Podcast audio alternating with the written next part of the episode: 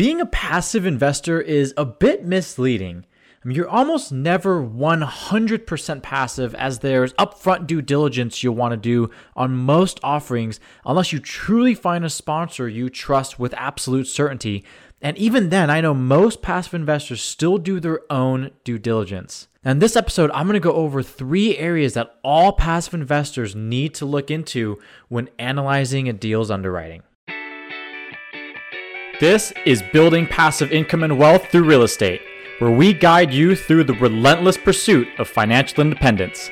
I'm your host, Justin Moy, managing partner at Perpetual Wealth Capital, a multifamily real estate investing firm that lets everyday people invest passively in income producing apartment buildings. As a passive investor, it can be really exciting to get an opportunity in your inbox to invest in from a sponsor. Now, while there are many factors passive investors should consider before investing in an offering, here are the top three that will have some of the largest impacts on your actual returns that have to do with the property's underwriting. Now, the first is your exit cap rate, or some people call this a terminal cap rate. Now, I won't spend a ton of time on this episode explaining cap rates. We have other episodes on here that you can listen to, or you can look up the formula on how cap rates determine price. But just know that a lower cap rate yields a much higher price. It's a very sensitive metric. So, an exit cap rate is the projected cap rate at sale when you're exiting the property. Now, there is not a definitive way to determine this. In a way, we're asking to predict what cap rates will be in the future, but there are some good practices in today's environment that we should go over.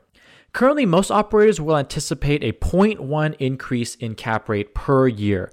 So, if you're buying in a market that's a 5 cap right now and you're projecting to sell in 5 years, most would be okay anticipating a 5.5 exit cap rate. Especially in today's market, we want to make sure operators are projecting a higher cap rate.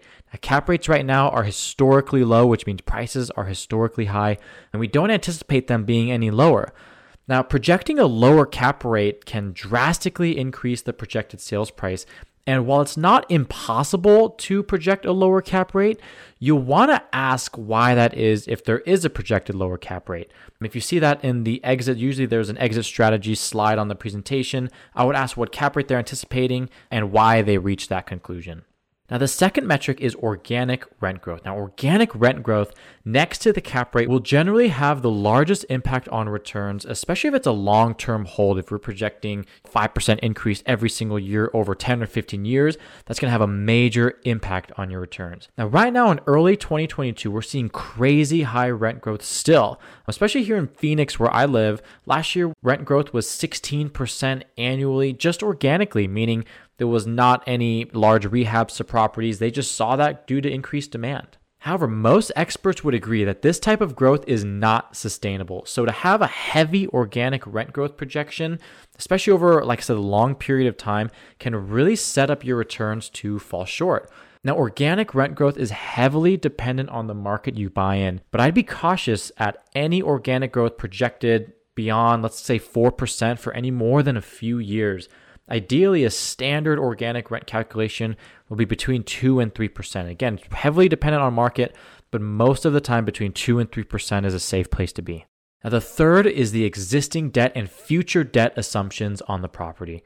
Now, the existing debt by the time an offering is going to you as the passive investor is generally locked in, so you shouldn't have to worry too much about the projections there. But what I'd pay attention to is the projected debt in the event of a refinance.